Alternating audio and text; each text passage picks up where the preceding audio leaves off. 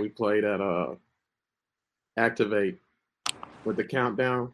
Yeah, man, that was a lot of fun. I hope Yeah, Nashville gets one. That yeah. If they get one, I'm going all the time. They'll have all my money. But anyways, hey everybody, um, welcome back to me and Justin's YouTube channel. Welcome back to uh, first of all my YouTube channel, uh, Upload Past Crossroads. So make sure you subscribe to that YouTube channel, uh, like all my videos, comment, and let me know. Share, you know, obviously the videos that you watch in the YouTube channel to everybody else because the video we got for you today is about to be crazy, guys. So uh I did a and welcome to Justin's YouTube channel as well. If you're watching from his, you know, Chaplain Logs. Uh, so make sure to subscribe to his YouTube channel as well. Like all his videos, uh, comment, share, just do all that stuff. All right, guys. But like I was saying, the reason why we're doing today's video is to uh talk about a uh, a chapter in the Bible and a story uh a lesson that I did for my Sunday school class at my dad's church, Scotch Chapel Miami Church. So we did a lesson on Revelations 21, 1 through 9 on August 7th, 2022, Sunday, August 7th, 2022. And then yesterday on Sunday, August 14th, we did a lesson on Revelations 21, verses 10 to 21. Uh, so the whole chapter of Revelation uh, 21 just touched me a lot. And so I had way more to say than what I got to say on these Sunday school lessons. So that's what we're going to talk about today. We're going to just talk about the uh, talk about Revelations chapter 21, and we're going to go as far as we can right now with Revelations 21. All right, guys. So, um, yeah, because I didn't get to say half of the things I really want to say during those lessons because it was just too much to unpack in the book of Revelations in general, but especially in that text because the whole text is about, you know, like the the title of today's lesson says, you know, the ultimate home for believers. So it's really talking about a new heaven and a new earth coming upon us, right? So uh, we're gonna talk about that and elaborate a little bit more. But um, yeah, I got a question for everybody just to start off the lesson. You know, what feeds our view of the afterlife? You know, our concepts, our concepts of heaven and hell. So what feeds our view of the afterlife? You know, and our concepts of heaven and hell. So yeah. Justin, if you want, you can answer that question. But uh, and it's a lot of stuff. Like that's a loaded question. It's not just one thing because everybody has different opinions, different beliefs, just different ideas going out there what happens when you die. Right. So yeah, man. So yeah, a lot. Um, gosh, I don't even know where to start. I think the in the verse the verses to me in Revelation was saying like there will be no more death, there will be no mourning, no more pain. And like I was thinking how, how that could physically be possible. Cause we're like um that's that's just part of our empathy that I'm human. Um so I always wondered like um I thought Galatians two twenty where it's talking about how you're a new creation, the old is gone, the new um, and I think that parallels really well with the verses today because it's talking about a new heaven and a new earth, a new you as well. I'm kind of wondering if like our spirit, essence are still the same. Like we're still the same person, but maybe we're rewired, um, not want to follow sin or not again. Because like one big thing I, I was wondering, like even if we had a new earth and a new to stop us from like corrupting it again if we sinned, like uh, um, in the verses, prop how sin and sinners have been dealt with and thrown into the lake of fire. But what's the stopping us from like corrupting it again? Like a new earth, like every time. This is like the fifth heaven and earth that we don't know of. I wonder if we're if we would just be rewired where we will not be not give in to sin.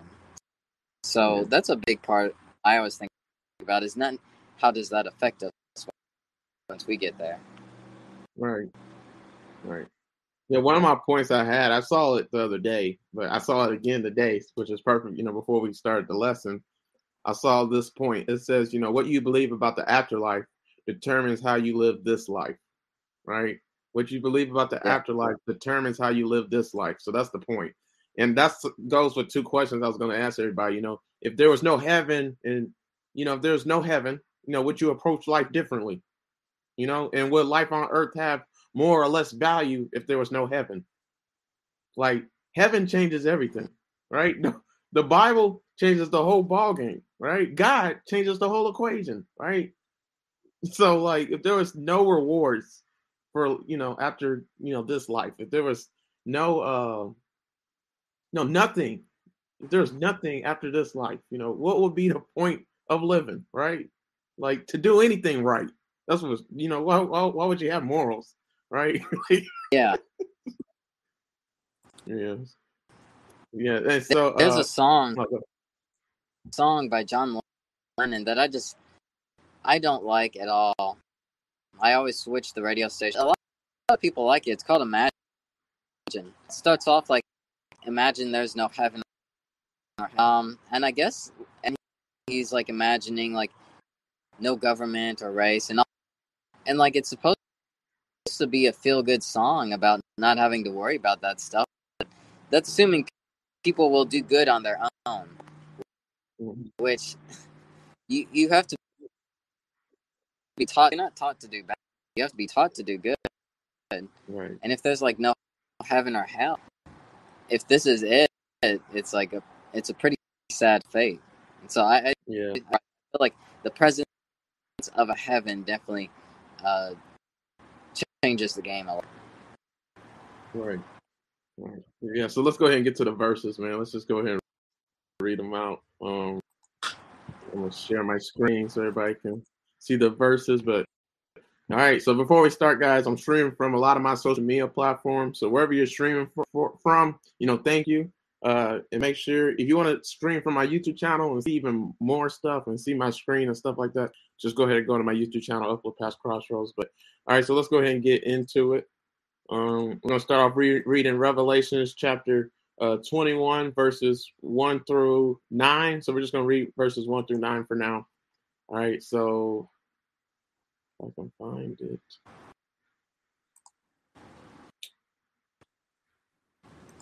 All right, so Revelations 21, verses 1 through 3. And I'm, I mean, 1 through 9. And I'm reading from the King James Version Bible. All right, so and I saw a new heaven and a new earth, and the first heaven and the first earth were passed away, and there was no more sea. And I, John, saw the holy city, New Jerusalem, coming down from God out of heaven, prepared as a bride adorned for her husband. And I heard a great voice out of heaven saying, Behold, the tabernacle of God is with men, and he will dwell with them, and they shall be his people, and God himself shall be with them and be their God. And God shall wipe away all tears from the eyes, and there shall be no more death, neither sorrow nor crying, neither shall there be any more pain, for the former things are passed away. And he that sat upon the throne said, Behold, I make all things new. And he said unto me, Write, for these things are true and faithful. And he said unto me, It is done. I am Alpha and Omega. I am the beginning and the end. I I will give unto him that is athirst of the foundation of water of life freely. He that overcometh shall inherit all things, and I will be his God, and he shall be my son. But the fearful and the unbelieving and the abominable and murderers and whoremongers and sorcerers and adulterers and, and all liars shall have their part in the lake which burneth with fire and brine, brimstone, which is the second death. And there came unto me one of the seven angels which had the seven vials full of seven of the last pla- last plagues, and talked with me, saying, Come hither, I will show thee the bride, the Lamb's wife. All right, guys, so that's Revelation chapter 21, verses 1 through 9. And we're going to focus on verses 1. You know, we do, we focus on certain verses first. But Justin, if you had anything else before you even want to go there, I mean, before we start off with 1, you can go there as well. But No, I think we can go straight into the verses. all right, cool. All right, so verse one reads, you know, and I saw a new heaven and a new earth, for the first heaven and the first earth were passed away, and there was no more sea. So I'll, I'll worry about the there's no more sea part in a minute. I'm gonna just focus on the new heaven and new earth right now. So, uh, yeah. So first thing I want to say is you should, you know, uh, yeah, in the Bible it talks about three different heavens, right? And so these three different. I'm gonna stop sharing my screen because I'm not really focusing on the verse right now. So the Bible talks about three different heavens. And in the first heaven, the first heaven is the atmosphere, right? So it's the blue sky. The second heaven is the night sky, so outer space. And then the third heaven is where God lives. So this this is the first thing you need to think about, right? So, you know, this isn't the it's not talking about God's heaven, so God's throne room. And this is where the new heaven and the new earth is being made, right? It's because what's it, that's what people gets complicated, like commentaries com- and people like that say, like um, and theologians they say that um, you know, is the earth really new or is it built upon this earth right now? Like, is the new heaven and new earth built upon what we have right now, or is it completely new, right?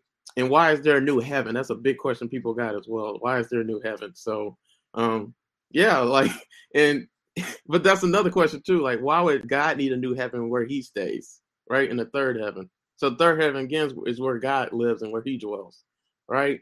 So, I'm gonna give people a fun mm-hmm. fact too while I'm talking. So, because uh, like we talked about it with Psalms 148, Justin. Like, if you want proof that God is real, one proof is we talked about it and we said that 95 to 96 percent of space have, has yet to been discovered yet.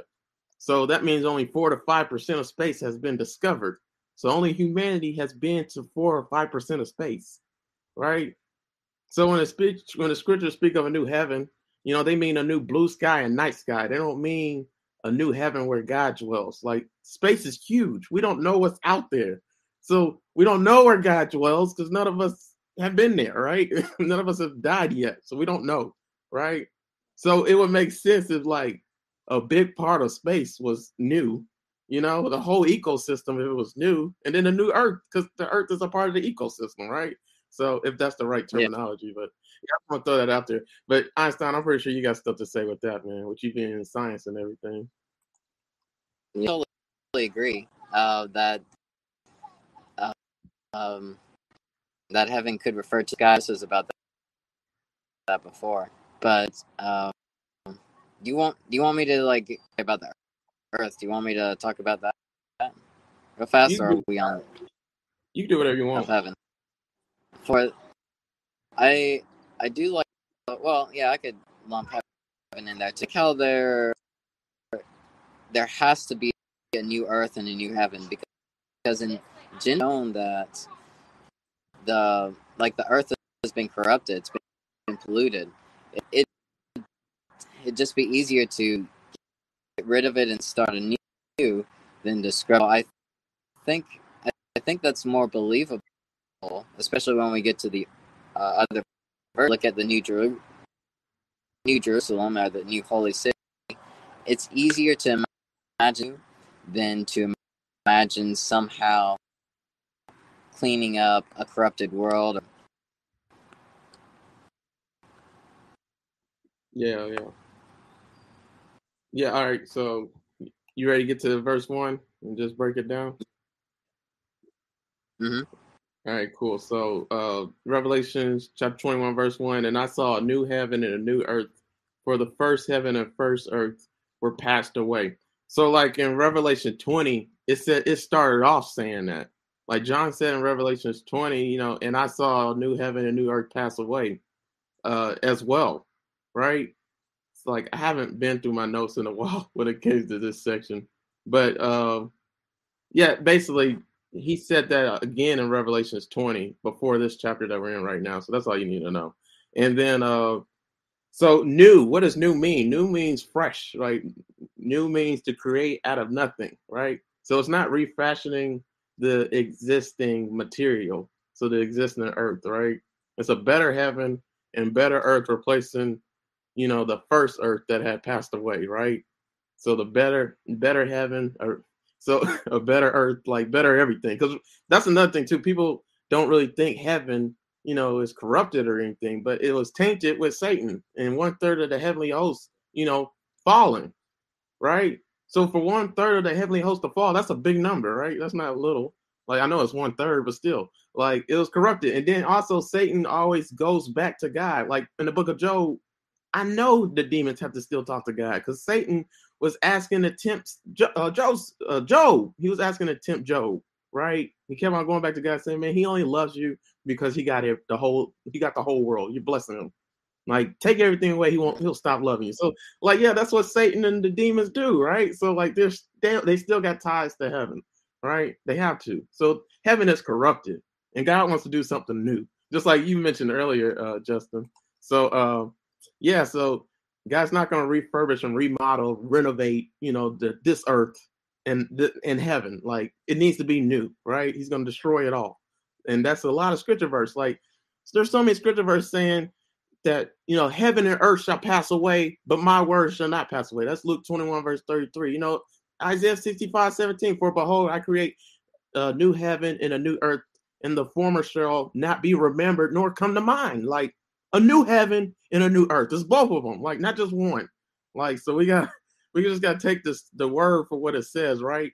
And that's what I was trying to say earlier. Like, uh, one question I got basically, you know, with what I've been saying, you know, why will God make a new heaven and new earth? You know, I already answered it. You know, John gave the reason why God would create a new heaven and new, new earth. You know, it's because the first heaven and first earth had passed away. So God got rid of it. He destroyed yeah. it. It's because it was both corrupted with by sin and death right? And it was dominated by Satan. So, and that's a lot of scripture verses how the world is dominated by Satan. It's his dominion too, right? So, like we have authority over Satan, but yeah, Satan, look at the world. Don't you can't tell me Satan ain't doing something with it. Like so, yeah, yeah. Did you have anything else, uh, Justin? Um, not for this verse. Did you say you had something about the uh, sea? Yeah, yeah, I got a lot for the sea, man. I'll just say this last part. One point I got for the new heaven, new earth. I want to say this last part. You know, don't become too attached to this world, you know, because God will replace it with a completely new and different one, you know. And some commentators read new to mean, you know, a new earth, you know, of another kind, a different one from the one we know. And just looking at Revelations 21, once we go through it, and if you watch those other videos I did for my Sunday school lesson, it's a completely different design function and has a different set of rules. And this new earth, a new heaven, you know, this eternal state. That's this is a lot of commentators debate if is this is this the eternal state or is this the millennial kingdom? Like that's the big debate. By the way, it goes, this is a new heaven and a new earth, and it has different set of rules. It's a new world order, new everything, right? So yeah, I just want to throw that out there. Um, yeah, and I want to talk about the note. Oh, go ahead, Justin. Yeah, I think the important part is not necessarily to focus on too much on people can speculate that. The part is it's a like God loved God and Jesus, especially Jesus during his ministry, loved bringing life into. They love um, taking something that's dead to sin or something that's passing life into it. Like um, I walk through the valley of death, but like God as well, in that there's going to be like um oh, oh thing. Just remember that this is a rebirth. It's something that's new already have. Right, right. But yeah, Justin, dude, I got a lot for that no sea part, man. That no sea part, bless me, on verse one. So um yeah, I'm gonna read Revelations 21, verse one. Um, and I saw a new heaven and a new earth, for the first heaven and the first earth were passed away. So we already broke that down. But this was my favorite part, one of my favorite parts. And there was no more sea, right? No more sea, right? So in the Jewish culture, in their minds, the sea was a place of separation and evil. You remember, guys, I talk about it all the time on YouTube channel. You know, God speaks through creation, right? Like me and Justin have broke that down so much, like especially with Psalms 148. And just throughout the whole Bible, like everything in on earth symbolizes something. God is speaking through creation. And one of my points is, you know, sometimes we miss God in the details because we're looking for him in the dramatic. You know, God is telling you how life works through creation. And he does it in Revelation 21 a lot. Like how everything's functioning. He's saying how everything is there, right? It's like so God doesn't make anything without purpose. He doesn't make anything happenstantially or accidentally. Like he makes everything for a reason and he's speaking through it. So, like, why is there no sea? This part is so powerful, guys. All right. So I told you guys in this culture, in the Jewish culture, a sea is a place of separation and evil. And then it's seen as a place of, you know, storms and danger. Like it's a scary and unknown place. It gets dark when there's no sun. Like if you're just in the middle of the sea, guys, imagine how pitch dark it's gonna be. You can't even see what's in the water. There's no light. It's scary, man. And then it, you know, it's a place of death. Like how many people have died from the sea? Like it's hard to travel on a sea. And then a sea is chaotic, right? It, it, it moves. Though if you ever been on a sea, man, the waves and the wind, like oh my mm-hmm. goodness, mm-hmm. like the waves just move you. You can't even walk straight. You get seasick, right? You it's too much because the sea's unpredictable too. You don't know when a wave's coming. You don't know when it's a, a tsunami, tsunami, whatever you call it. You know, just a storm and the sea's coming. And then also a sea separates people, it divides people, it keeps people in conflict because they're so far apart from each other. But especially in that time period, they didn't have planes. They rode on boats in, in the sea. And how many people were scared to go on a sea back in that time period? I mean, even in today's time period, because they heard about people dying all the time. That's just one way of looking at the sea, right? But you gotta to just in case everybody, some people are confused. You know, if this is the millennial kingdom or the inter- internal state. Uh, so in the millennial kingdom, you know, the sea, it there's a sea in heaven, right? In the millennial kingdom. So for 1,000 years, right? And it's a place where the sea is calm, but it appears to be glass. So in the new heaven, so in this chapter in Revelations 21, the sea it has no the, the new heaven and new earth, it has no sea, right? And so, what does that symbolize? Just based on what I told you, it symbolizes it's a place that has no conflict, right? So, God's speaking through creation. He's saying that heaven is a place with no conflict, a place with no disorder, a place where there's no separation. You know, so thereby the sea image in Revelation is seen as a reverse of what you know what its usual meaning is on the earth, right? So it's peace there instead of chaos right? Like in today's time period, and just the order that the world works right now, right? So this is why God made the sea like He did, right? All right, J- mm-hmm. Justin, did you have anything to add, or you want me to keep on going? No, yeah. An interesting part about the sea is we only we've only discovered about five percent of the sea. It's um, so it's kind of in the same boat as space. As there's just a huge known aspect to it as well. So it's yeah, it's the sea is actually pretty scary. I guess yeah. we don't think about it nowadays because most people don't live by the sea. But like back then, um, like when Jesus was walking on water during the storm, that was a big. That was a huge because he's walking on water, but because he was in like the eye of the storm, it made this very dangerous place.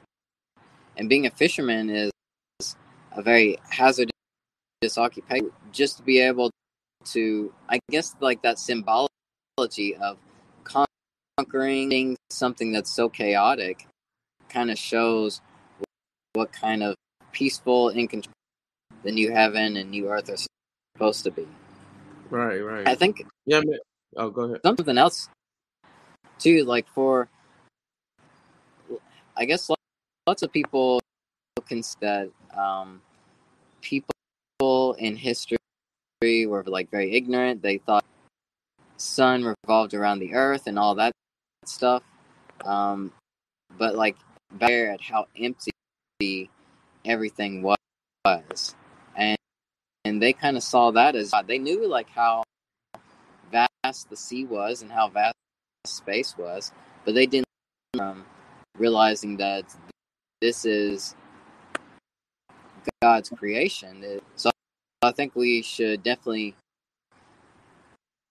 realize the magnitude of stuff like a new heaven and a new earth and no, no more sea. Like this is God who's taking, and so like it, it's like everything, it, everything that we can think of part of like Earth or the sky or the sea. Like that's pretty, pretty much everything. It's very important to realize that God is taking a handle on, on all of creation. Right, right.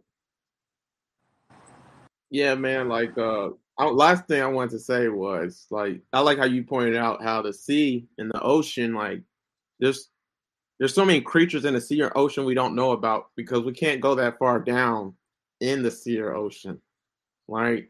And they say 80% of the sea has yet to been discovered, so that means 20% hasn't been discovered, which I mean, it's just so much with that, but uh, how much do you know about uh the setting for this lesson, Justin? Like I know that John was on the island of Patmos and he was on the island of Patmos for 18 months.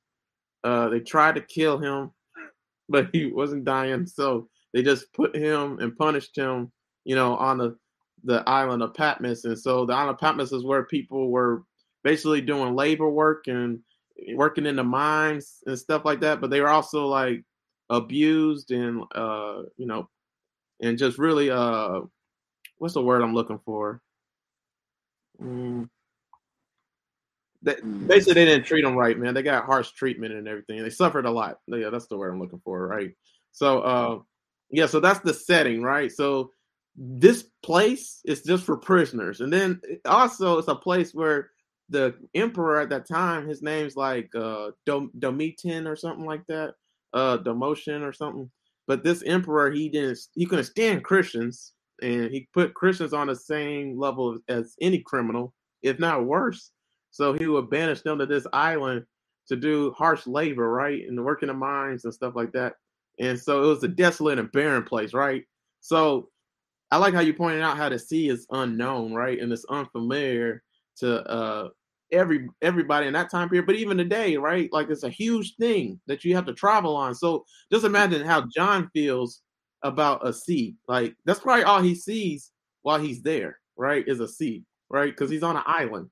So so it's not it's not something that makes him happy, right? It's not something that uh that's really a good sight for him to look at like that you know you get what i'm saying? So like that's that's just in that time period. So it's a symbol of evil because it's where people were being persecuted and abused right? And especially the saints right?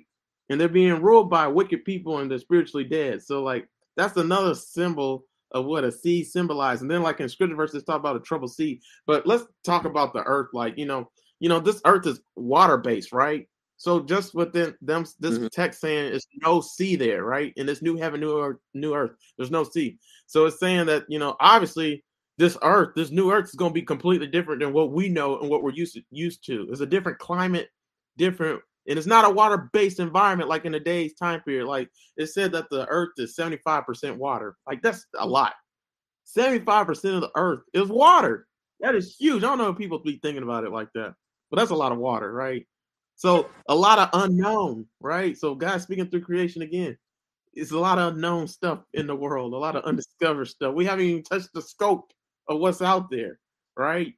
And so, and then also with our bodies, you know, our bodies, we're 90% blood. Our, I mean, our blood is 90% water, and then our flesh is what 65% water, right? And then if you don't drink water, mm-hmm. what happens? You get dehydrated.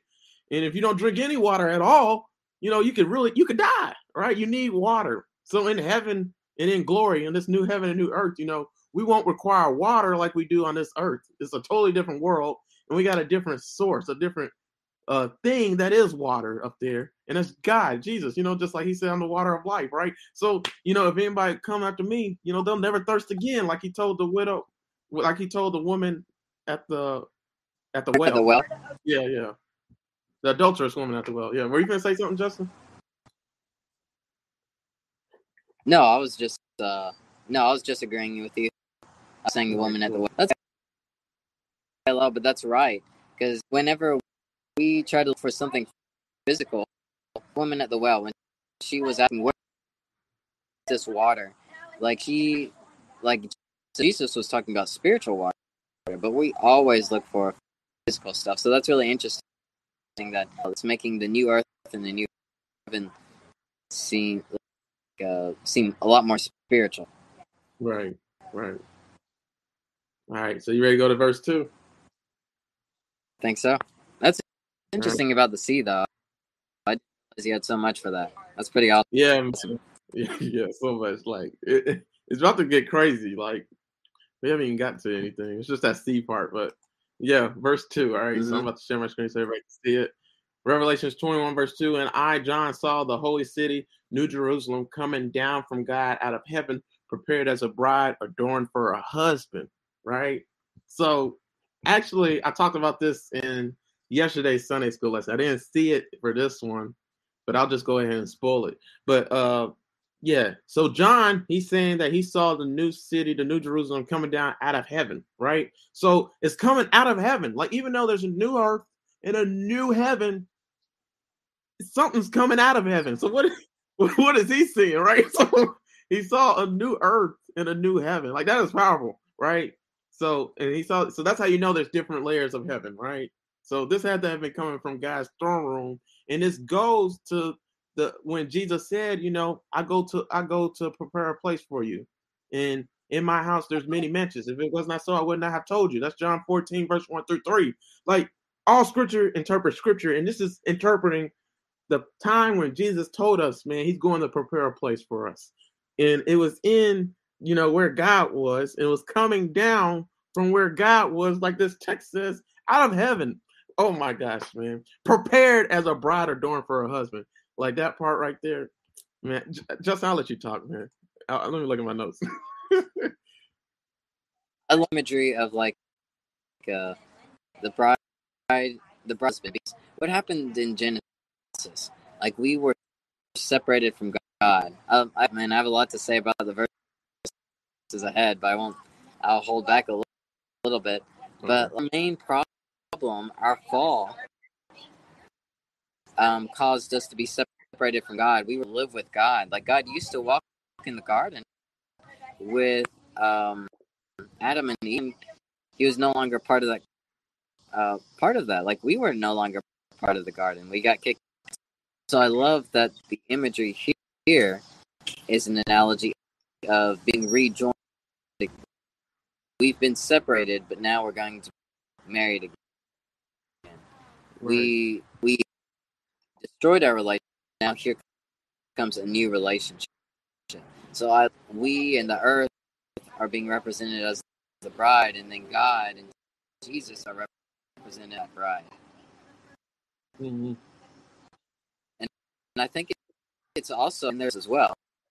Of course, you've heard the verses like, wives submit to your husbands. Uh, further down, down in that, though, the responsibility of a husband. They need to be able to present the bride without any blemishes, as clean. Uh, I think that also applies very well here because are the husband they they've already taken on that responsibility to take on our sins as holy in this new holy city. Right. Yeah, and I won't put emphasis on that. It said that, you know, I, John, saw a holy city. What does that mean? Holy, holy. and then it's the holy city. Then he said New Jerusalem, right? So it's not like the old Jerusalem. And it's not like any other city. It's holy. What holy city you know now? right? And why is it the New Jerusalem instead of the Old Jerusalem? Because in the Old Jerusalem, her people in the Old Jerusalem killed the prophets, crucified Jesus, you know, persecuted the early church, and will kill the two witnesses in the end. And they did a heck of a lot of stuff, you know, than what I just named, right? But in the New Jerusalem, it will mm-hmm. be forever without, you know, forever free of sin and, and its adverse effects, right? So what does holy mean? A holy city? Are you kidding me? You know, sinless, pure, a community of righteousness, right? A place where man has never known, you know, man has never known a community that's unmarred by sin, right? They this is a community that, you know, we have never never experienced. Even Adam and Eve, like some people be like Adam and Eve experienced. No, they didn't. They experienced it to a little extent because it was just them two, right? And this time yeah. in the New Jerusalem and Holy City, it's going to be a huge, large community of people, and it's going to be a holy place. You know, when there's people there, and you put sometimes when you put people together, they don't turn out good because that's just more sin, right? More people to sin together, right? more distractions, more temptation. I keep Yeah. on going. More jealousy, more all that stuff, man. That's what sin in this world order. But in the new world, in the new world order, when the new Jerusalem, at this time period, come on, man. Yeah, Justin, I had a question, man. One of the questions I, I had is uh how would you respond to a person who demands their heaven on earth right now? Well, that's not even a whole question. The whole question was how would you respond to a person who who discounts a future heaven and demands their heaven on earth now? But I I focused on that second part. I didn't really didn't There like are that question. okay, yeah. There are some songs that are talking about how there's heaven on earth, like heaven, and man, I I don't know. I I almost consider that like that's belittling what heaven really is. Like it's supposed to be Mhm. city, but like we we just sing about heaven and hell so not like even going to the hell part too. Like a lot of people say, "Oh, this is hell," or um, worse than hell, and it's like, like man, that's they don't even know. That's like a um, that's almost like if I if I went on a mission to a developing country Seattle, like that's the that's a life that people live right, right there, and they're probably used to it. Belittling, I I think that that's I think that's the worst. No, I don't know. I can imagine the concepts of of heaven or hell and the full extent of it. Mhm. Like Steve, what heaven and hell really are going to be like. Like we can perceive being thrown into the lake of fire, being it's not have considered it like fire and brimstone, but really, really the worst part is being. I don't think anyone actually knows how that feels because all of us have God surrounding us, even if like we're living in sin or doing something else. We able to breathe life and continue. God gave us, us life. But what happened? It's like I, I think that's going to be the worst part about hell is just not God or His Spirit anymore. Right. Did that answer your question? I feel like a little bit. Yeah, yeah, it answered it. Yeah, but I had two points. Like, uh, it's a misconception, like you said. Like, because I I do that too. I mean, but that's that is the Lord's prayer. You know, our Father who art in heaven, thou how be thy name, thou kingdom come, thy will be done on earth as it is in heaven. Right. So, um, to an extent, we should be striving to experience, you know, heaven here on earth. Right. So, going back to my question, how would you respond to a person who demands their heaven on earth now? Like, like uh I'm one of those people who I believe like you can experience God here, right? I mean, you do too. You see, you believe you can experience a uh, little bit of heaven here, but like to say you're going to experience all of it, no, that's that's impossible, right? Like one of the points I had was, you know, problems arise when believers expect this kind of community now, or they fail to realize, you know, that it only comes in the life after, you know, when there's a new heaven mm. and a new earth. That's what it takes. It takes God doing something new, making something new in order to make for there to be peace. Like I just we talked about the no seas, right? We have seas here. In order for there we would need no seas for there to be peace, right? Basically. But anyways, this, this you know, another point I had was, you know, this city is not and never can be the achievement of man, but only a gift of God. Like we can't do this in our own strength. This is something only God can do. So to say we can get heaven here on earth, you know, that's saying you you're God. Like you can do what God can do, and that's not true for anybody, right? So yeah, man. It's just so much with that one, man. But right, and then another point I had was, you know, you know, just this whole part, you know, the city descending down, right? So I, John, saw the city, New Jerusalem, coming down from God out of heaven, right? So, you know, this seems to indicate that the city had already been created, right? And again, that goes back to what Jesus said in John 14, you know, 1 through 3. You know, I go to prepare a place for you, you know, and I will come again and receive you unto myself, that where I am, there you will be also, right? This is a promise from God. Like, it just just solidifies how God is a promise keeper, man. Like, He already prepared everything for you in life. Like whatever you go through in life, it's already prepared. He already ordained it. He already has orchestrated and has has laid out the whole plan for your life. All you gotta do is trust him, right? And in your death, it's already planned. Your death is already planned by God. All you gotta do is trust him because it's already prepared, man. He already has a place waiting for you and me. Maybe mansions, like it says in his word. I don't know, but all we gotta do is trust him, man. And this is this is proof right here, man. Just that text. It blessed me so much, man. All right. Do you want to talk about the bride part, Justin? Because I, I want to focus on that too. Like with the bride, you know, prepared as a bride or adorned yeah. for her husband. Yeah. I think that's uh right. and I touched a little bit on it already. But like a big part of it is is only clean because it came from God. Like if we if or if we try to make our own earth, like it's gonna be it's gonna be corrupted again, or it's going to be just look around at the things we make. Some of the things we make are pretty impressive, but they're all flawed. They're all broken in some way or another. So God and Jesus is the hiding the bride. They're providing the new earth and heaven as something that's completely flawless. I right. think that it goes back to what I was saying that it's the responsibility to present the wife in that manner. Mm-hmm. Yeah, I was gonna ask you, Justin, is this quote true? Because you Justin just got married, by the way, guys. His wedding was on July, was it 18th? 16th.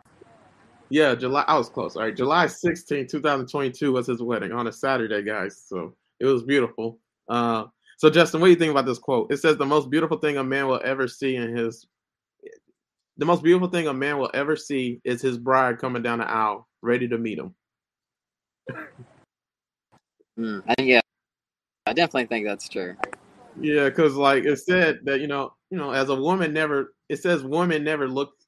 Most women, if you look back at their like wedding picture compared to where they're at now, they don't look as good as they did on their wedding day, right?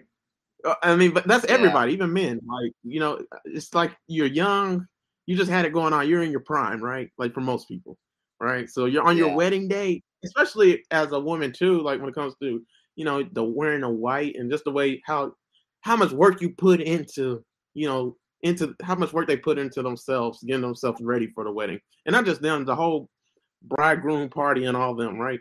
So uh, bridesmaids, whatever you call them. Uh, so yeah, man, like so, but it's talking about heaven, man. Like it's talking about this new heaven is prepared as a bride, right? So that's the kicker. Like some people are confused like by that part because they think like ain't the bride, you know, the church. Yes, the bride is the church. That's a scripture verse. It even says this the bride is the church. It says that this new Jerusalem, this new holy city, is like it said it's prepared as a bride. It's not saying that it is the bride, but he's just saying indicating how how much work God put into making this place look so striking and beautiful right? And that's John, like that's the best way John could interpret it, right? Like it's it's like a wife, yeah, like preparing herself for her bridegroom, right? So, and God, He's just trying to reward us for all our labors and show us how great He is, right? And just all that stuff, right? So when we see heaven, we see what He prepared for us. And boy, yeah, one point I had was the church is no longer wait, no longer the waiting uh, the church is no longer the bride in waiting. The wedding is complete, right? So this is it. Like this is the end of everything, right? So this is God just putting a nail in the coffin and showing us how great he is. When John sees the holy city descending down to descended down to him from the new heaven. Oh, that's what, what that's what I was going to say, Justin. I didn't say it. But yesterday in my Sunday school lesson, I'm just gonna stop looking at my notes. Yesterday in our Sunday school lesson, I said that uh the difference John's on a mountain, right? So he's looking at this on a mountain. I think we'll talk about it with verse 9 or 10. So he's on a mountain, and this is where how he sees everything, right? So uh how did John see it coming down from heaven? He was on a high mountain, right? So it says that uh mountains symbolize a lot of stuff in the Bible, right? We know that Jesus was tempted by a devil, by the devil on a high mountain. Like Jesus, the devil sent Jesus to a high mountain to tempt him. And he was looking down at everybody saying, you know, don't you want that? You know, do this, do that. But he was looking, Satan was trying to get God, trying to get Jesus to look down at everybody and try to stoop down to his level, right?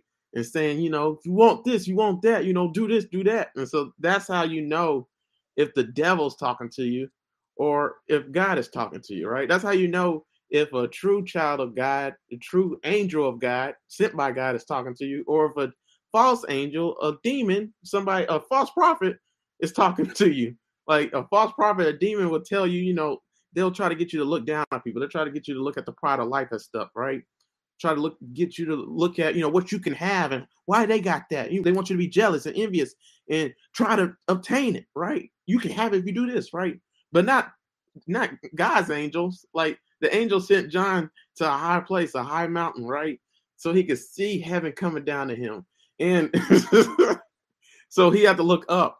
So he had to rely on God to see this. Like this ain't something he could do in his own strength, right? I think in verse one it says that he was in the spirit, but I know in verse 10 in Revelations 21, it says that uh he was he saw all this in the in the spirit. So that means like he can't do it by himself, right? So basically, if I told everybody to go to heaven right now, how are you gonna get there? You can't do it on your own. You have to be in the spirit, right? Only God can give you that kind of access, right? Because it's his playground. You guys get what I'm saying, man. So I just want to throw that out there. Fun fact. but we'll talk about it later, Justin, in another lesson for sure. But that's all I have for verse two, unless you had anything else. All right, cool. He's having bad internet problems, guys. Like, uh, he's at a, he's out and about. But let's keep on going. We're gonna go ahead and go to verse three of Revelations 21. Oh, did you hear me, uh, Justin? No, I'm sorry, I missed that. Oh, I was gonna say, did you have anything else with verse two? Because I was gonna go ahead and go to verse three.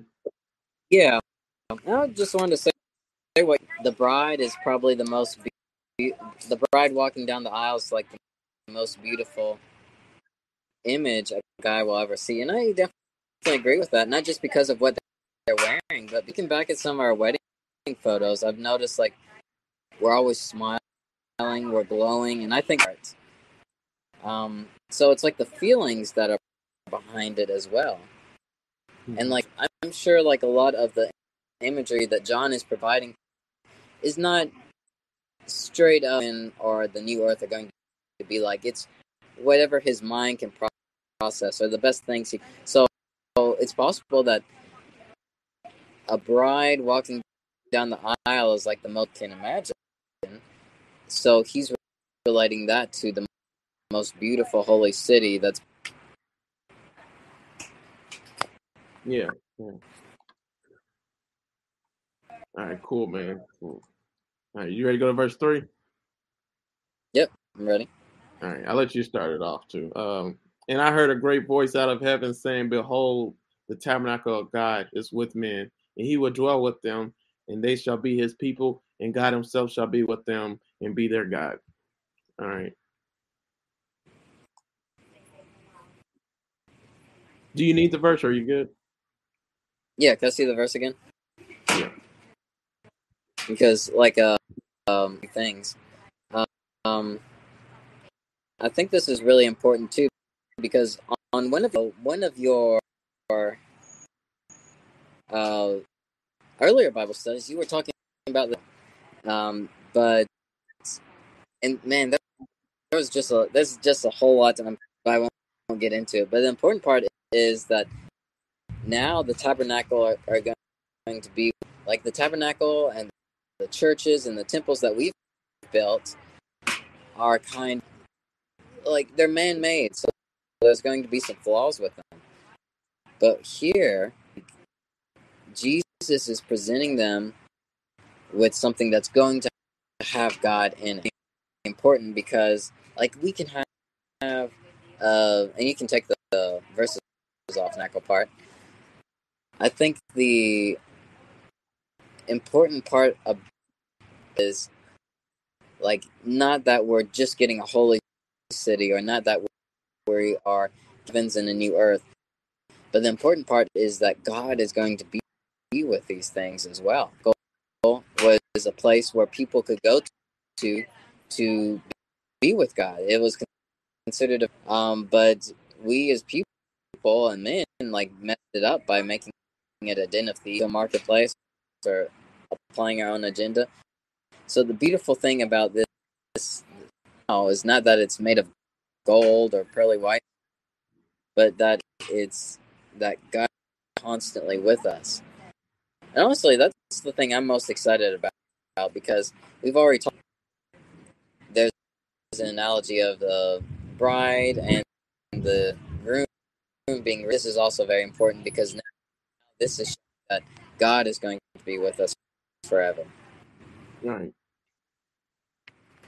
Yeah, man, that, that verse blessed me so much, man. Like there's so much to say with it. First, I want to just talk about that first part. You know, uh it said that and I heard a great voice out of heaven saying, right? So it doesn't say who is speaking, but we all can guess who's talking, right?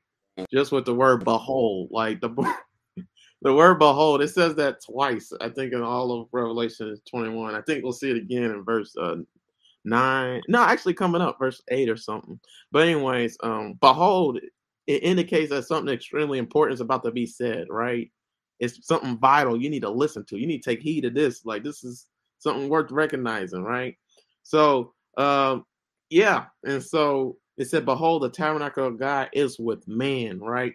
And this is totally different than the tabernacle that the Israelites had, you know, that tabernacle tabernacle that God told them to make so that he could dwell with men, right? At that with that tabernacle in the book of Exodus and Numbers, you know, with Moses and the Israelites, the Levites and all that, like not everybody you had to go to the tent in order to be with God, right? But then also only certain people could even get into the holy place, right?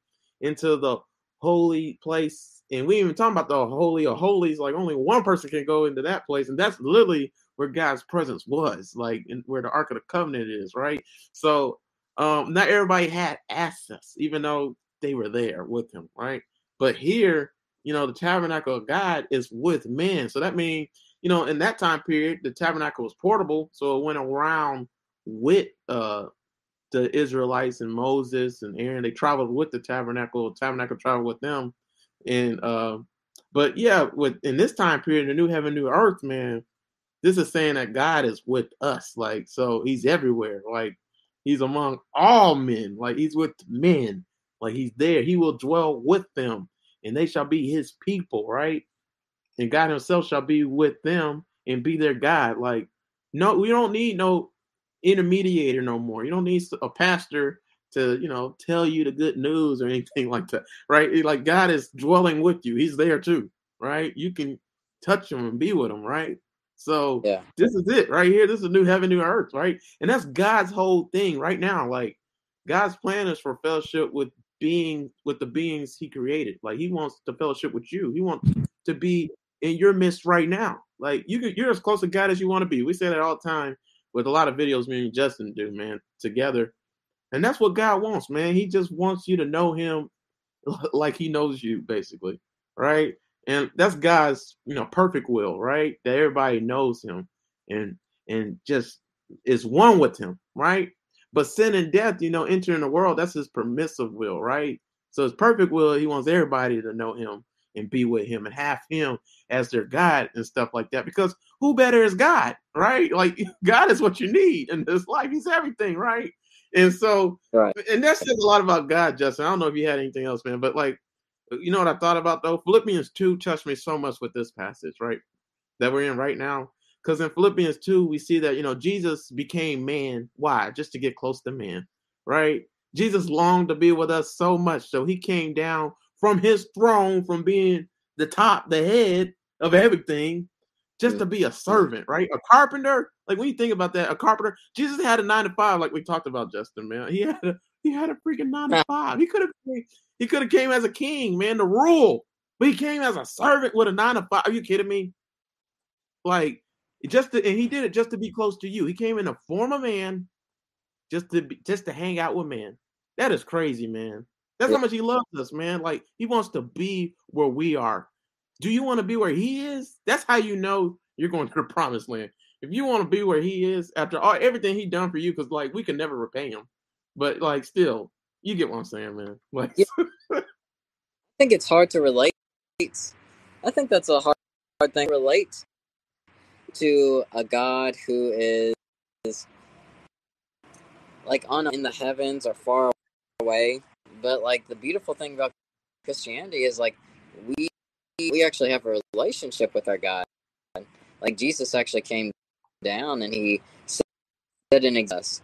Um, and in this new earth as well, we're going to get that again. God is going to be walking with us, relatable almost. Yet at the same time, you don't lose that um, lose that kingship, that lordship, the majesty of God at the same time. It's it's such a sense in which we were so in awe of glory, but, but at the same time we can relate to them so well just because of how much they gave. Right. Yeah, man. Like, oh man, so much other stuff. I'm just not looking at my notes. I got a lot, bro. wow. I don't. I don't know if I'll get to all that, man. Well, one of my points is like, let's just read it out a little bit. Like, I'm gonna focus on the word dwell in this text. You know, this puts God in the same location as the redeemed people, right? So this is better than the Garden of Eden. Like a lot of people, they get mad at Adam and Eve for you know messing up, messing it up for everybody, right? But like even with with the Garden of Eden, of the Garden of Eden, man, it wasn't even like the best situation because you know in Eden, God came down to Adam and Eve, right? Yeah. In a new heaven and new earth, just from verse one and three. So the verses we the verse we just did in verse three, what we're in right now. Like the Lord, you know, he wasn't there 24-7 with Adam and Eve in the Garden of Eden. He they had limited access still. And it, the world was perfect, right? Like it was without sin then.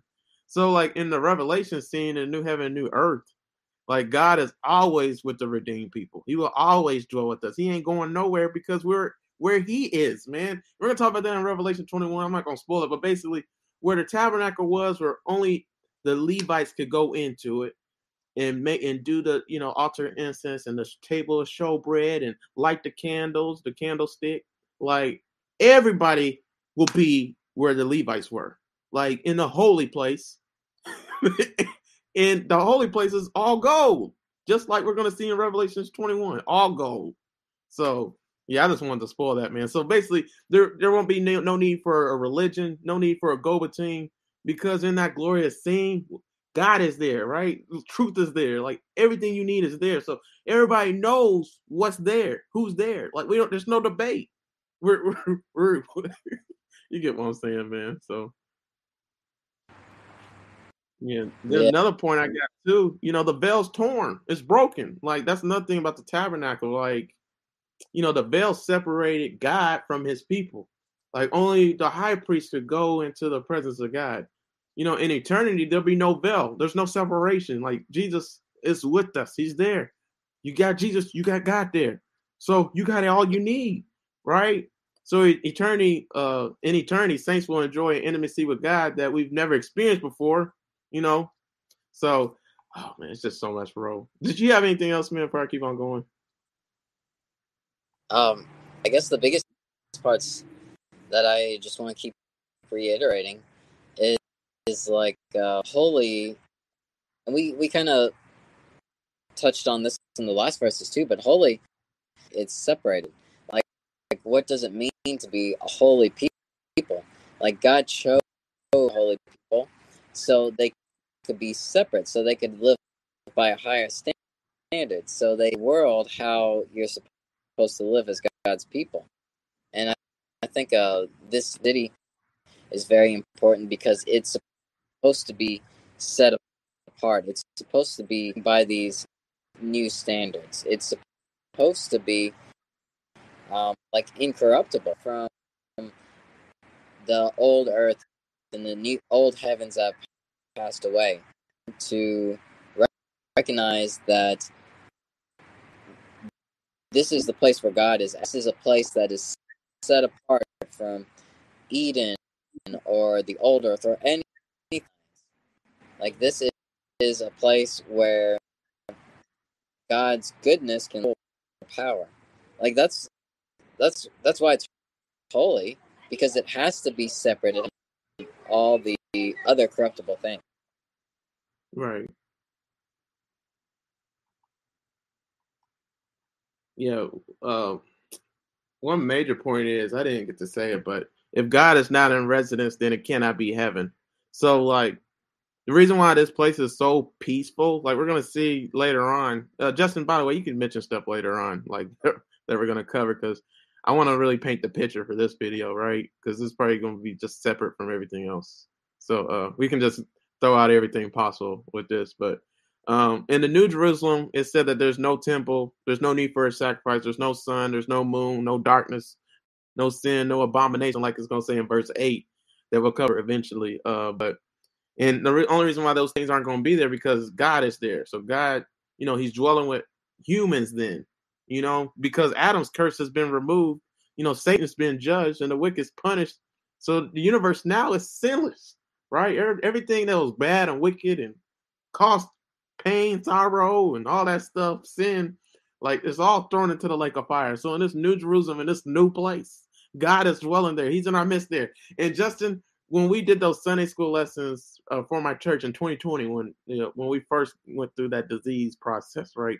Uh, I don't I don't want to say it on YouTube and get penalized, but um, one verse really touched me. Basically, in the Bible, it says in Zephaniah 1:12, like for that Sunday school lesson, it touched me so much. I like I want to go through the book of Zephaniah verse by verse, but it basically said that you know God, He's the light, right? And He's like a lantern, right?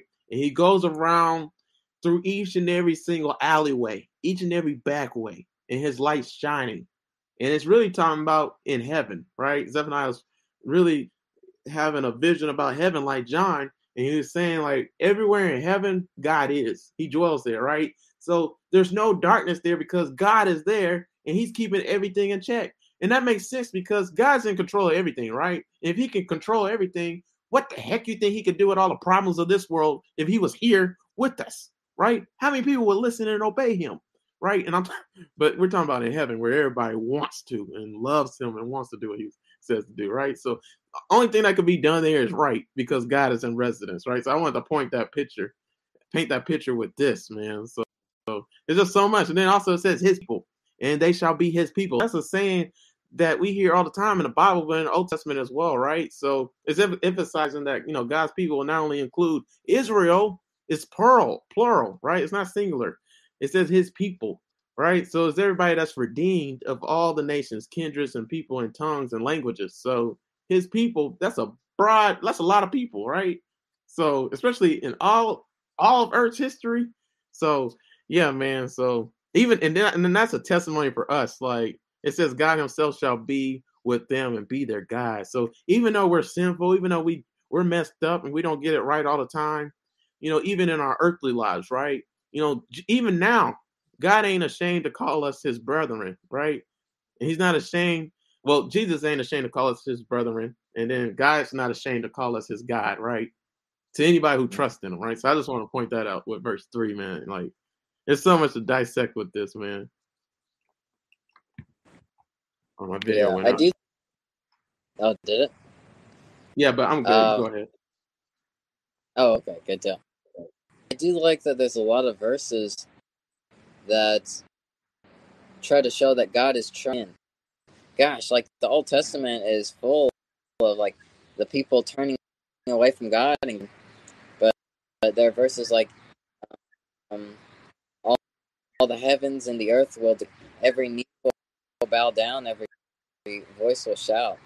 Like God is God is not trying to condemn us with the lake of fire and everything. He's trying to pull uh, the verses that say, like, and we will be His people because God wants us to be His people. He's he our God. Right. Right. Man, we're at an hour. How are you doing, man? You good? Good, yeah.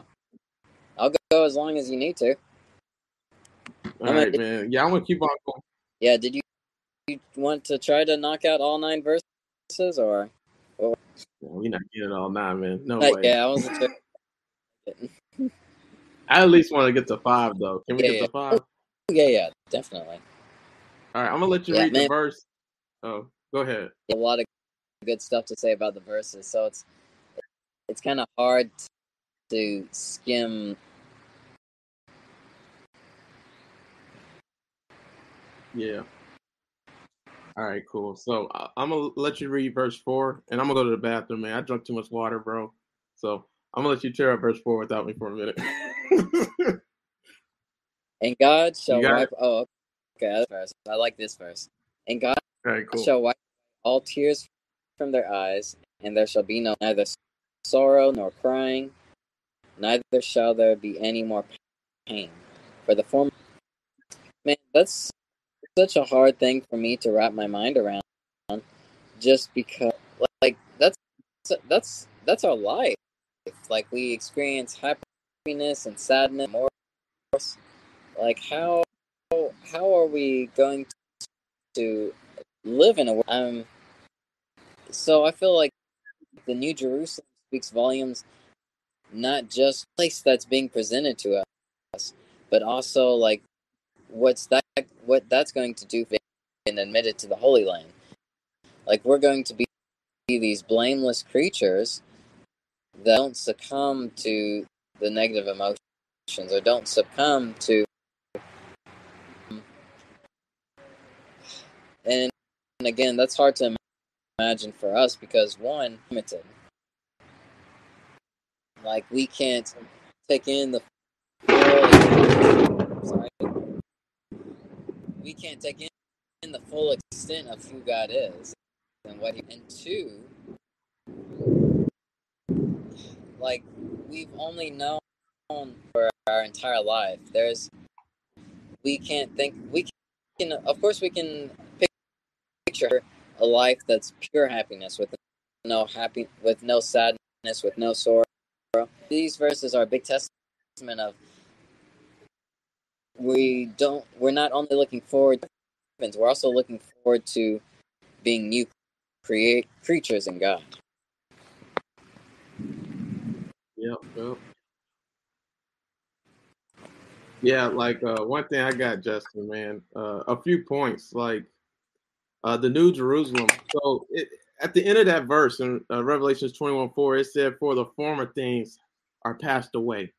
And that's a huge emphasis. I'm gonna focus on that uh, a little bit in a bit, but um, that part is so powerful because it's distinguishing and saying that the new heaven, new earth, the new Jerusalem, this holy city is distinguished by what it does not have. You know, no tears, no sorrow, no pain, no crying, no no nothing bad, man, no death. Like everything, how the old earth used to work is gone, man. So tears will be gone because the things that have cost them will also be gone. There'll be no more death. Like if you don't have sorrow, if you don't have pain, if you don't have, you know, death, why would you cry? you have no reason no more, right? So like another one of my points is, you know, only in the eternal future with God will there be no more death, suffering, and pain. Because again, this is the eternal state, right? In this how heaven's gonna be forever, right? where God mm-hmm. is, man, there'll be no suffering pain because God is taking care of everything. He's already taking care of everything. He's already prepared the way of how this place is gonna be for you and me. Man, I can keep on going, but you guys get what I'm saying, man. Every tear, man. Did you guys see that? It said God will wipe away all tears from their eyes. In other versions, it says every tear. So all tears, every tears. So this means that there will be many throughout all time, right? So some people debate well, does that mean there'll be tears there? But it says also, you know, there'll be no more death, neither sorrow nor crying. So you won't be crying up there. There'll be nothing to cry for. So it's a debate. Will you be crying at all? How would God wipe away all tears if there's no tears? Like it says you'll be not gonna be crying. So that's the debate. Like, but still, like it says the tears that you shed on earth, you know, the suffering that you did for Christ, it's all gonna be worth it. He's gonna wipe away all those tears that you did on earth eh, because of this place. you guys see what I'm saying? Man, it's so good, man. So yeah, the expression, that expression is just a way of saying that tears of sorrow or regret will not be present in this new world order. Like it's gonna be really hard to remember all your past life, like just how Earth was, because how glorious and how amazing and awesome this place is, right? So that's not saying you want to have memory or recollection of you know this life, this past life it's just gonna be like, what's the point, right? So, yeah, it's a new world order, a new world system. It's just totally different, right? You guys see that? So the emphasis here is the comfort of God, not the remorse of the saints. Like forget about the no tears part, right? The whole emphasis is God is there to comfort you. He's there with you, right? You guys see that? So yeah, that's the whole point, man. Did you have anything else, Justin?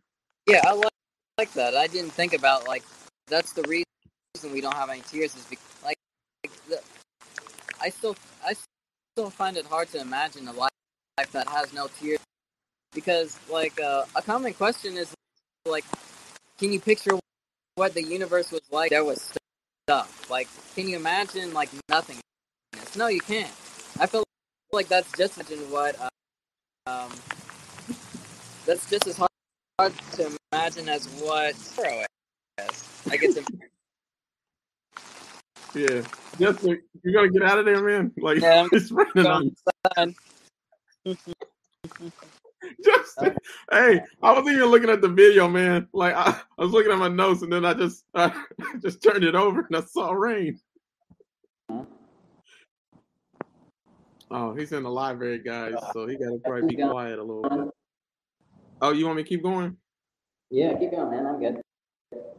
All right, so Justin's gonna find a place while we keep going. My last point with verse four, and Justin, just you can just go back and say everything when you get situated my, my last point, guys, is you know, uh, and whatever else causes you to, you know, causes tears to course, you know, your cheeks as human beings, you know, whatever causes you pain, man. There's so much stuff that causes the whole world pain, right?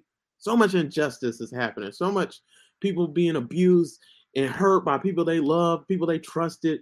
Like so many people been raped. So many people been uh talked about for you know having a different sin than other people. You know, it's, it's a lot of stuff. Police brutality, the wars going on on the, on the earth, like those tears that people shed uh for whoever's in Ukraine and it, right now because of the war in Russia, man. Those soldiers that die and the casualties. So the people who lived in Ukraine who died from Russia, you know, coming to war against them, like all those tears that we have shed on this earth, man, it's gonna be dried up forever.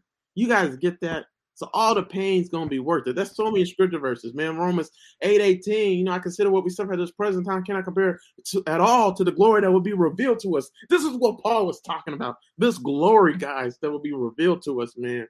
It's all gonna be worth the suffering that we endured here on the earth. So whatever suffering you're enduring for Christ, for the name of Christ, for what the calling that God has placed on your life that wasn't as easy as you thought it would be, man the pain and the suffering you're going through is gonna be worth it, man. That's a sermon, man. I just I don't know why I never thought about that. that would be about suffering, but yeah, I yeah. think, and it's not bad that empathy. They're not necessarily negative emotions. I think we do have to feel full of empathy towards people because they're going through they're going through stuff. Mm-hmm. But that's world. Like once we live in a world that has God, that's incorruptible, and death won't be happening to people, so there's no need for that sorrow. Like right now, right. to connect to people, we need like, like the uh, we need, need those feelings in order to take, take care of people. But that I think that's the amazing part about, about the New Jerusalem God is like we don't we won't feel those things because because they're right, right. Man, are you cold? Are you gonna get cold like that, man? You're so drenched, oh, no. man. no, I'm good. Justin, I feel so bad. Like I was just talking, and then when I turned over to the the tab that you're on with Restream, I just I was like, oh no. Man, I can't wait until the sea is gone because I think that means there won't be any more rain. right. yeah, climate change, all that stuff, man. Just perfect weather. All right, oh, but oh, yeah. I'm let's finish out this verse and just call it because I, I, want you to get comfortable, man. I feel like your glasses. You want to get verse five? Do that. I think. All right. Well. All right. Cool. I, I want to finish something with verse four though.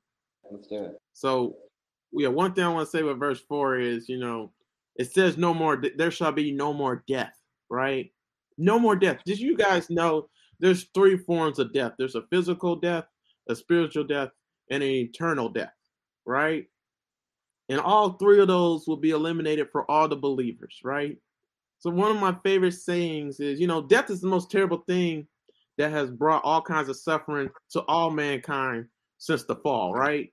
Spiritual death, physical death, eternal death, right?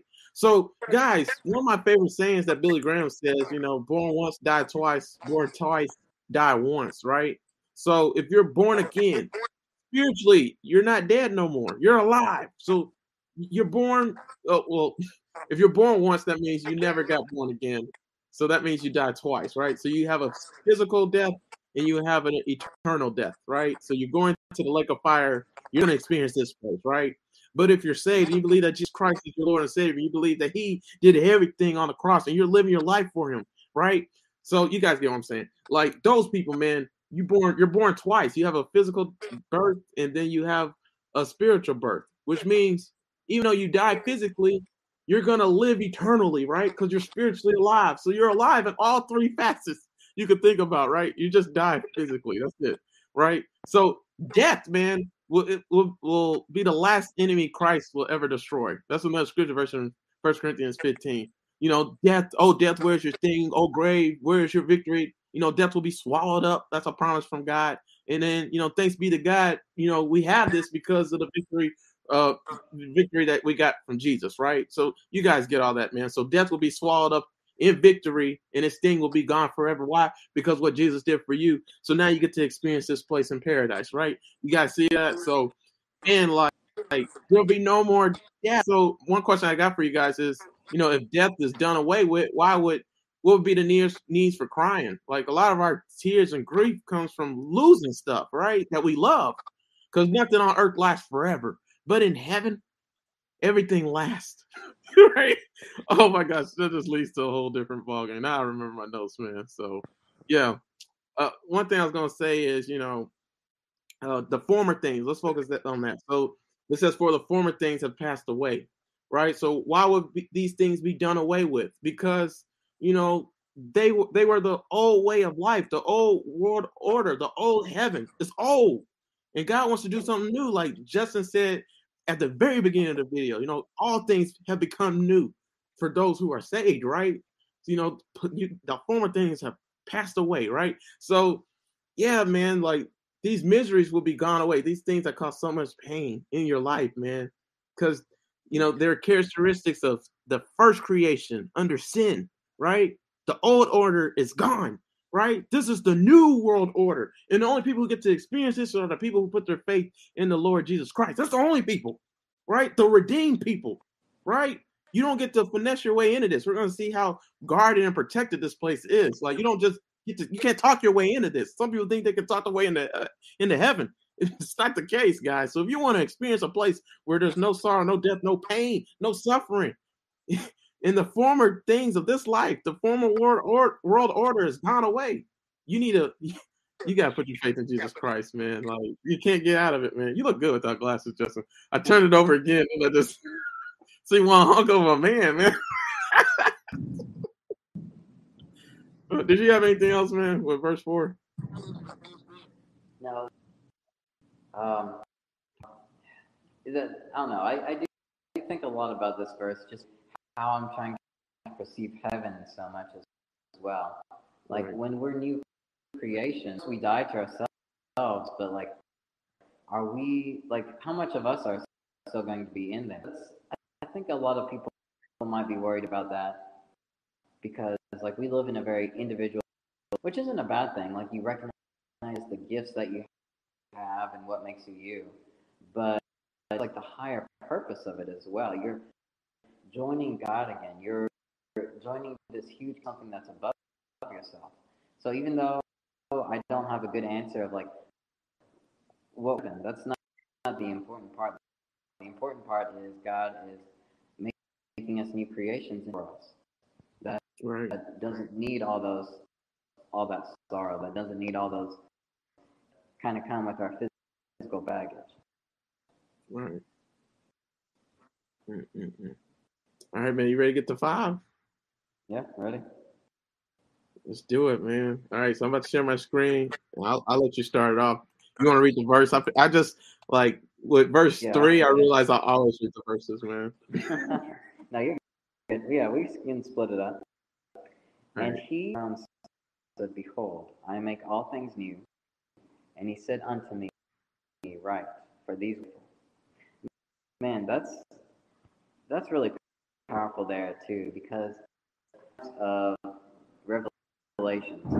There are general revelations uh, pertains to like like the earth and nature and the things that you can see. Things you know that there's a God, and then there is a special revelation, which of course is in which like um, this is God's word. It has to be passed.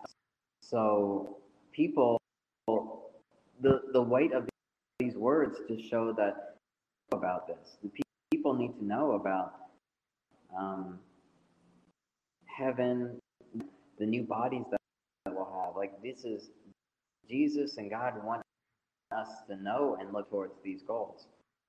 So I think that's why it's that they're re- no, like this is important stuff. So I I do like how that's how yeah yeah, and this goes back to what we were saying earlier. And he that sat upon the throne said, Behold, right? So that's a two double whammy. So behold, it says behold again. So again, whoever's talking is saying something significant, saying something important. So he's calling attention, let everybody know you better listen. But then that's what happened when God speaks. Because upon the throne, that's who's speaking. Who he who sat upon the throne. Now, the debate that commentators and theologians and preachers got is, is who is speaking. Jesus or God, right? Those are only two people on the on the throne. You got God on the throne, and then Jesus or God are the same, right? So um it doesn't matter which one is speaking, because they both rule the throne together, right? The, the the worthy lamb is God also, right? He shares the throne with God. So we can all agree with that. So this is an authoritative, authoritative announcement coming from the throne. So it's significant. Like we gotta take heed to this, man. I will make all things new, man. That part right there, man. I will make all things new. I got so much to say with that. Uh, I haven't read through, read through all my notes, but basically, you know, the old way of living, like we've been mentioning, is gone, man. So the the old, old world order, world world order that allowed sin and destruction in order, you know, the sin and destruction that went around and all that. Like God is done with that now. Like He did all that to show us a greater work. You know, a new thing, a, a, a new thing, right? Where He made everything new, so we can be really appreciative of this, right? So this is the point of His whole plan, right? Like this is the end of it. This this is the plan that is complete, right? This is the end where all things are new. And it's a place where God is always at, and he finally wanted us to be in. So this is the state he always wanted us to be in, a place of beauty, a place of holiness, where it's not ruined by Satan or sin or destruction. This is the place where he wanted for us, right, right here. And don't you want to be a mm-hmm. part of it, man? Like just to have peace on the earth, man, joy on the earth, happiness on the earth, where there's no pain, sorrow, tears, or anything. Come on, man. Like, like we may not experience people, that here, we'll experience it there. Oh, go ahead, Justin. I was just saying, for all the people who without religion or without heaven or hell. Like, why would you not look forward to this though? Or look forward to a place that's no longer broken, that's a always in his presence, where you're constantly in an atmosphere of joy and love. Look forward to that. Like that's why God and Jesus were saying, "Behold," because they realize how important this is. They realize people to join in the New Jerusalem. So that's why they are saying, write this down, pass it on. Right. Yeah, and I want to say a misconception, man. This part's crazy, man. Like, it's just so much with that beginning part that we're on right now, right? So I'm just focused on the beginning part of Revelations 21 5. And he that sat upon the throne said, Behold, I make all things new, right? So one misconception people have is they think that the most perfect man on earth, right, is an innocent person. Like they that's what people think is the most perfect man, an innocent person, right? So we all wish that Adam and Eve would have never did what they did, right? Like we all right. get on the vote them for doing what they did, but because of them doing what they did, we get what we get this, right? So we fail to realize that a redeemed man is greater than an innocent man. right? That we gain more in mm. Jesus Yeah. than we ever lost in Adam, right? So mm. Oh, I like that. Yeah. yeah, man. So yeah, God's Right. perfect state for man is one of redemption, not an innocent person. So innocent in the world sense ain't good enough, guys. Like you got to be redeemed. You got to be born again. So this is another indicator. You need to be born again because you want to experience all things new, where nothing will wear out, where nothing will decay, where where we will age no longer. Right? Nothing gets old. So that means we, we won't age. Man, can you imagine that? Like, this is the state in this eternal state, man. And it won't change. It won't go away, right? Because again, nothing gets old. Everything's new. Can you imagine that life, bro? Like everything new, like just the feeling when I used to get a new bike, a new PS5, 4, like just when you get something new as a kid, a new toy, like that feeling you get, bro. Like it's a wonderful feeling, right? That's heaven. Like you won't get tired of anything. You won't get bored. You won't, you know, lose enthusiasm for a new toy or new bike or whatever new, right? Everything's new in heaven. Always, everything stays new. You gotta see that, man. There- There'll be no reason to forsake it or neglect it, right? So, yeah, I want to throw that out there, man. So, yeah, when God makes something new, it stays new, guys. Just like if you're saved, once saved, always saved. I believe that. Like you can't lose your salvation because God can't lose his car keys like we do. Like he don't lose things. He searched for that one lost sheep that left the Mhm. 99. Like he'll continually you his love will never fail. He'll never give up. Never give up on me. You know that song. So like yeah, I mean it's just so much with this, man. Did you have anything else, man? Uh, I could talk on forever about how, how just being able to constantly be with God and the fact that He wants us to be there, like that relationship. I, I feel like I don't have anything more to say to it. I just like talking about it. But forward Right. is not just a wonderful place; it's a place that has God with us as like Yeah. All right, man. You ready to end this, man? Because that last part is a great, great way to end it, man. yeah. Um, That that actually is a great way to end it. It's perfect. I'm gonna go ahead and read it out, guys. So Revelations 21, verse 5, right in, and he said unto me, so God, the one sitting upon the throne, said unto John, you know, write these words, you know, write for these words are true and faithful, right? Write for these words are true and faithful. Justin, I'll let you go, man. I'll just let you go now. Before I go. Oh, just the the main reason, like, and historically, it's believed that John, being held prisoner, he was in a kind of a concentration camp. He's pretty much Revelation, like when he was imprisoned. Um. So, like, it's just like getting no rest at all. First, he gets in prison, and then he gets sent to this isolated place. But that just shows like how important this revelation is. Like he put it down. That's why he's saying behold.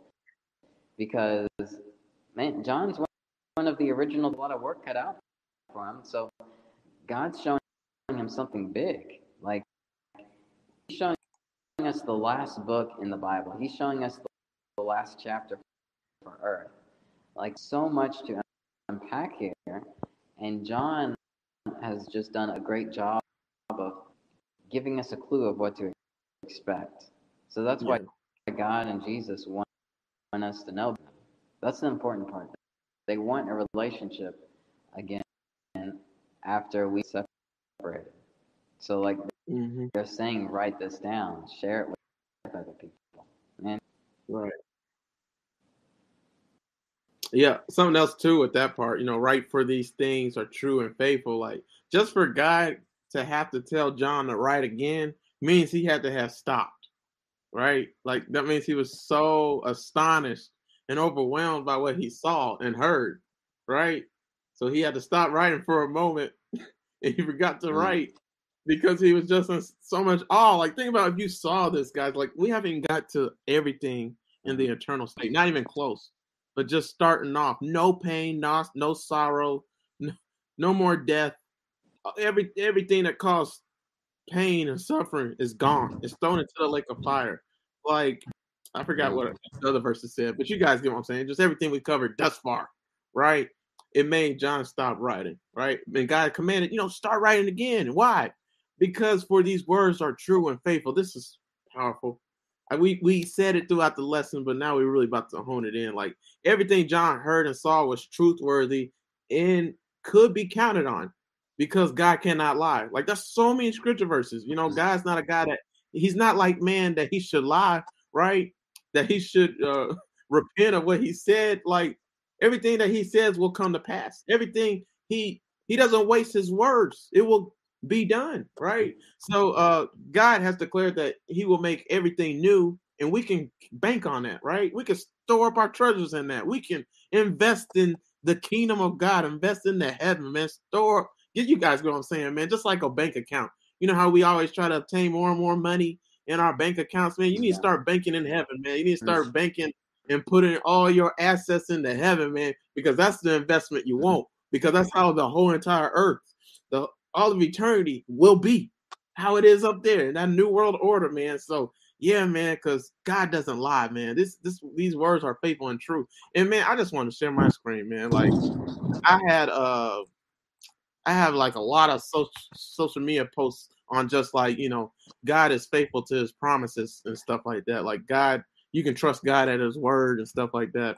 And like one of my posts I posted is this, man uh, God can be trusted to keep his promise, right? And I, I always put quotes and Bible verses with all the all the stuff I be posting. Another text I, I said was uh, another post I posted was everything the Lord has promised you shall come to pass. So like you know, God always makes good on His promises. That's one of the quotes. You know, God is at work in us to fulfill the promises He made to us. Right? You know, God's word is full of promises, and He he'll never break a single one of them, right? So you guys get what I'm saying, man. Like these words that we see and just the words in general you have ever heard from the Bible and read, like we can put we can bank on it, man. And you won't ever regret banking on it, man. Like all you gotta do is just keep on believing, keep on holding tight on your faith, man. And God's gonna come through for you, man. You know, don't ever give up on God. So yeah, man, like that's the lesson, man. That's the lesson.